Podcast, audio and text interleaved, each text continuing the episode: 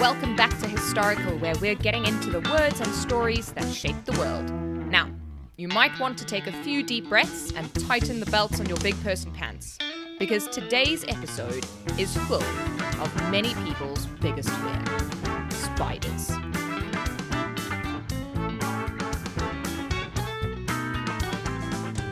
Okay, I'm sorry. That was partly just a scare tactic. There's only one spider. Thank you to everyone who shared their guesses on Instagram and Facebook, and for anyone who guessed that we were heading to West Africa, Jamaica, or any of the many other cultures with tales featuring Anansi the trickster. Well done, you were absolutely right. Now, a common feature of history, especially the way we were taught it in the 90s, is that cultures who kept written records tend to get more airtime. That makes sense in some practical ways. Sometimes we know a lot more about those periods of history, and sometimes they're just much easier to teach, especially to younger people. But it also leaves us with big gaps and lots of missing spaces. Just think about Egyptian history for a second, just as an example. Once the ancient Egyptians developed a way of making paper, we find these big gaps in our knowledge about them which we don't see so much when they were carving into stone or clay and keeping their records that way. If you've ever accidentally dropped the new Harry Potter in the bath or set your old love letters on fire, you'll understand why that is. But for thousands of years, hundreds of cultures were based completely around oral traditions in which the history of the people was kept in the form of stories. There's something really bewitching about this way of record keeping because the stories have to be told in order for the history to be preserved. The history is kept as a kind of cultural memory because everyone knows and has heard the stories over and over again. If you stop telling the stories, the memory fades and the history is lost forever. But if you keep telling them, the history lives alongside the community and becomes a part of your shared knowledge, even shared wisdom in some cases. Alongside the retelling of history, cultures with oral traditions also pass down fables and mythology and religion in the form of stories. Now, a lot of these are meant to entertain, of course, but some are also there to educate and instruct and even to warn. And this is where our spider comes in.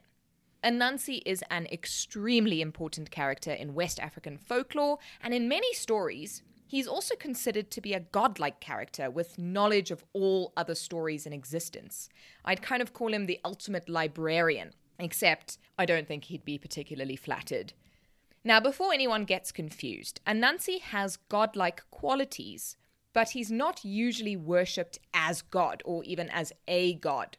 He's a trickster figure, famous for his wit and his quick tongue, and his ability to get himself into and then out of trouble. Mythologies and folklore aren't really directly comparable, but if you feel you need a touchstone just to give you an idea, think of a character like Loki, who's the trickster figure in Norse mythology. Except that Anansi obviously is a little bit less murdery and has fewer fangirls, but more legs. Anansi usually takes the form of a spider, and he travels far and wide in the stories. But the stories themselves travelled quite a distance too. They were spread as people themselves were scattered by the transatlantic slave trade. So, outside of West Africa, they're very important in African American and Caribbean folklore, amongst others, of course. In fact, Anansi became quite a popular hero as a symbol of slave resistance and survival. That was because of his ability to escape and to survive, as well as his propensity for turning the tables in a situation that seems imbalanced in terms of power or hopeless in some other way. If one of the beauties of oral traditions is that the stories go wherever you do, another is that they're able to evolve and grow with shifting cultures. So the stories about Anansi from the Caribbean might be quite different to those from Ghana or Sierra Leone, and in some places he'll even have a slightly different personality or perhaps even a different name. Again, we can't really do a direct comparison, but think about the differences between Mars and Ares. They're both the god of war. One is Roman, one is Greek. One has a side hobby of farming and milking cows, the other just likes to slice people up with a sword.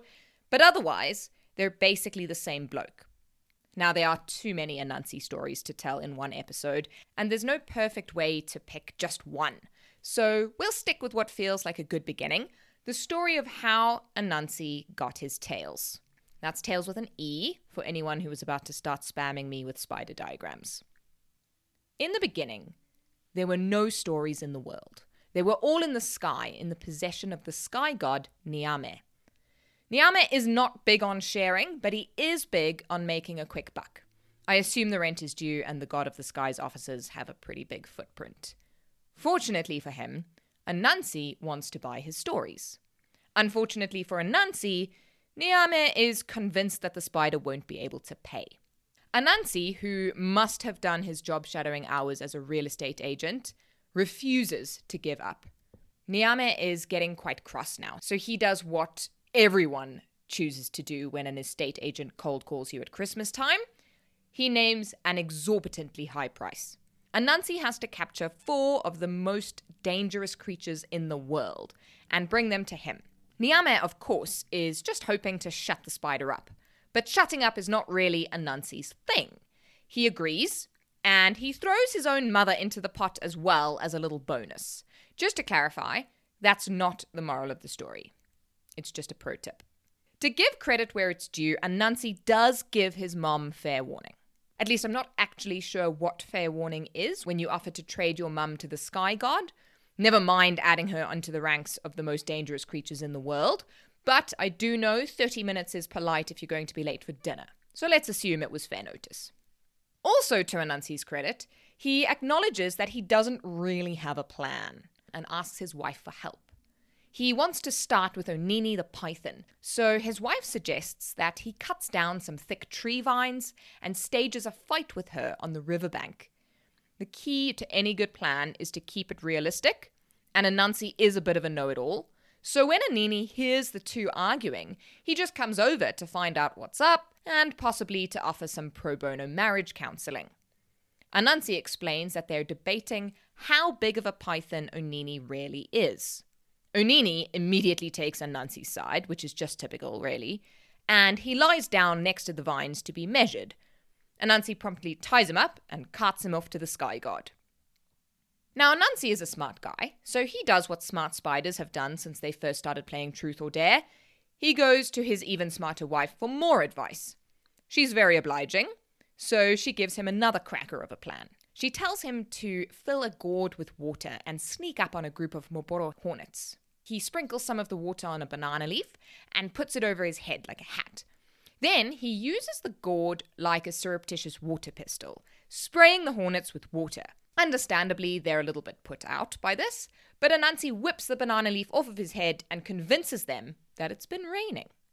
He very sweetly offers to let them hang out in his gourd until the rain stops. Very dangerous stuff, rain. And they zoom in, grateful for the chance to dry their feet. Anansi, of course, stoppers the gourd and delivers them to Niame. He's halfway now, if you don't count his mum shaped bonus gift. Osibo the leopard is next. And for this one, Anansi goes for a classic. He digs a hole outside Osibo's den and covers it with brushwood and leaves. Out comes the leopard for a morning stretch, little bit of yoga, and promptly falls headfirst into the hole. Anansi, who's a bit cheeky, asks him if he's been at the liquor again. Apparently, it's becoming a little bit of a habit with our spotted friend. He then offers to help Osibo out of the hole on the very strict understanding that he won't be eaten afterwards. Osibo agrees, but it's sort of a moot point because Anansi manages to knock him out during the rescue. The next thing Osibo knows, he's waking up on the Sky God's parlor floor, and Anansi is feeling pretty smug.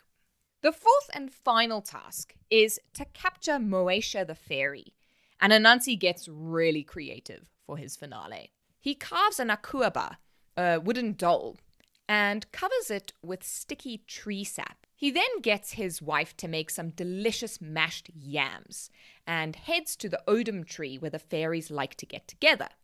He puts the doll in front of the bowl of yams and ties a single thread of his silk around her, effectively turning her into a puppet. It doesn't take long for Moesha to show up and ask for a snack. The doll nods in agreement, although really it's Anansi pulling on his thread, and Moesha tucks in. Afterwards, She tries to thank the doll, but this time there's no response. She's incredibly put out at being ignored, so she gives the doll a nice slap on the cheek. Unfortunately, the doll doesn't seem particularly bothered, and Moesha's hand is now stuck to it. So she tries another slap with the other hand with the same result. Moesha follows through with what we can really only call a catastrophically bad decision. She slams her whole body into the doll, hoping to give it a proper pummeling and really show it what for. Of course, she's now completely stuck, and Anansi is delighted. To add insult to injury, he carts her off on a pit stop to fetch his mum so that he can deliver them both to the sky god. Perhaps his mum sees how hard he's been working and how badly he wants the stories, because she just goes along quite quietly. Niame is deeply impressed. He tells Anansi and everyone else who will listen just how clever the spider is. But it's not just praise the spider is after, and Niame keeps his word. Although, ironically, not his stories. The stories belong to Anansi now, and he is free to tell them however, whenever, and to whomever he chooses. All stories are now spider stories, the sky god says, no matter what they're about.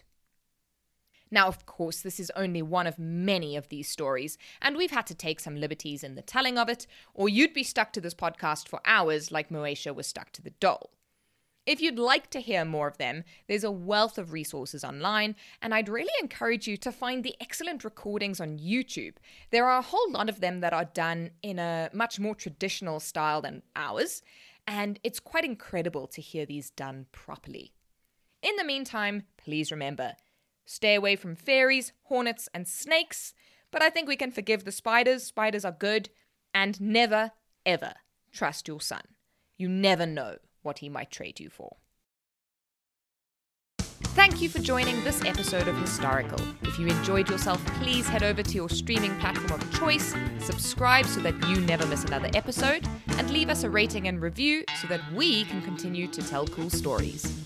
You can also come and find us on Instagram and Twitter at historical underscore podcast and join the Facebook group, which is an excellent place to tell us which words you'd like to hear next.